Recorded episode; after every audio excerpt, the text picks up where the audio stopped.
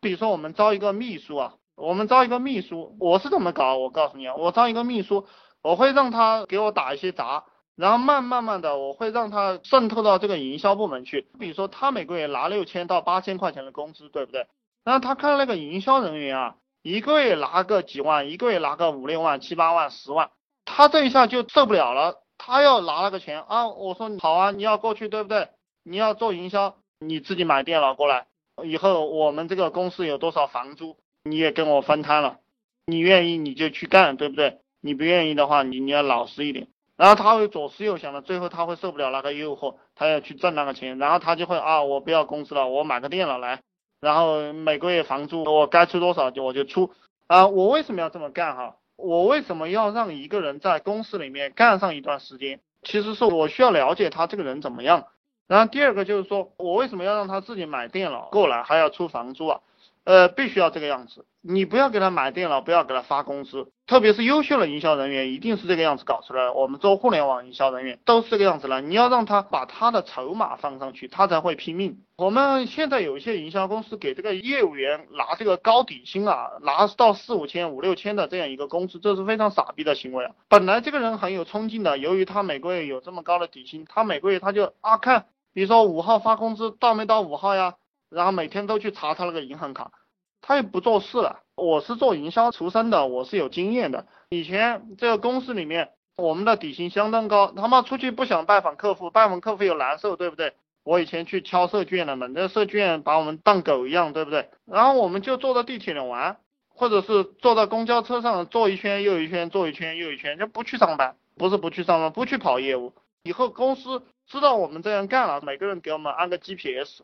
那你安个 GPS 也没用啊，安个 GPS 只是我们不敢在固定的地方待了，我们还是跑到车上一圈一圈的坐着玩，对不对？很多人都是这个样子，很多业务员都是这个样子，然后做完了过后就零点底薪，那就这样过了。那你一分钱不给他拿，就这个业务员你一分钱不给他拿，然后让他自己出电脑，然后让他还要给房租，给他规定时间，就是你三个月一个半月我看不到你的成绩，你就可以走了。你走了过后，你也不能回到以前那个工作岗位上，因为你以前那个工作岗位我马上会招人了。那这个样子，他绝路啊！孙子兵法讲什么？置之死地而后生，陷之亡地而后存，就是这个道理。你一定要把人逼上绝路。带团队和做公司跟带兵打仗是一模一样的，没有任何区别。所以说，你们想要带好团队，你一定要多看兵法。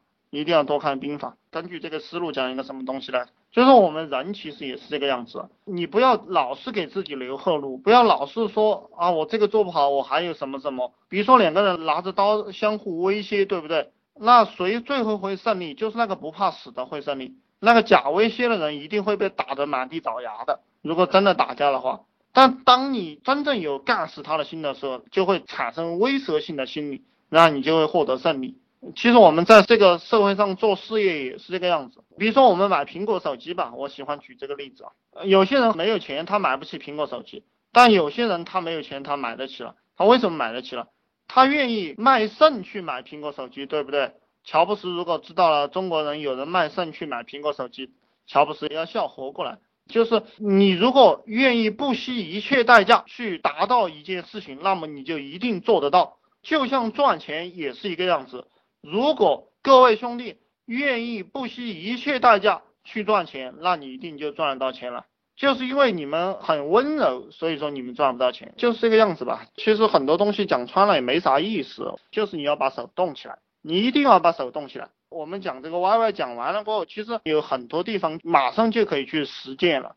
那你就必须要去实践。我想起了任何一个东西啊，我的笔随时都在我的手上，我随时都会去记，我一定会去记的。包括我睡觉的时候，我睡得迷迷糊糊的，我觉得啊，我应该记一个东西，我会爬起来去记的，因为我怕忘记。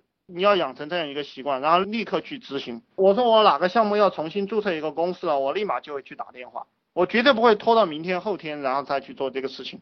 因为你拖一天的话，你就会养成习惯。其实很多人就是被自己拖死的，就是说啊，我再等一段时间再创业吧，然后等一段时间再创业吧，等一段时间再创业吧。从起创业这个念头，也许到你现在听我讲歪歪的时候，你还没有创业，对不对？有些人他还没有行动起来，他还要继续拖。就这个人，你只要找得到借口，你永远都有借口。但是呢，如果你不找借口，你只需要一个理由，就是人只需要一个理由，就是你要创业你就创业了，你要找不创业的理由，你可以找千万个。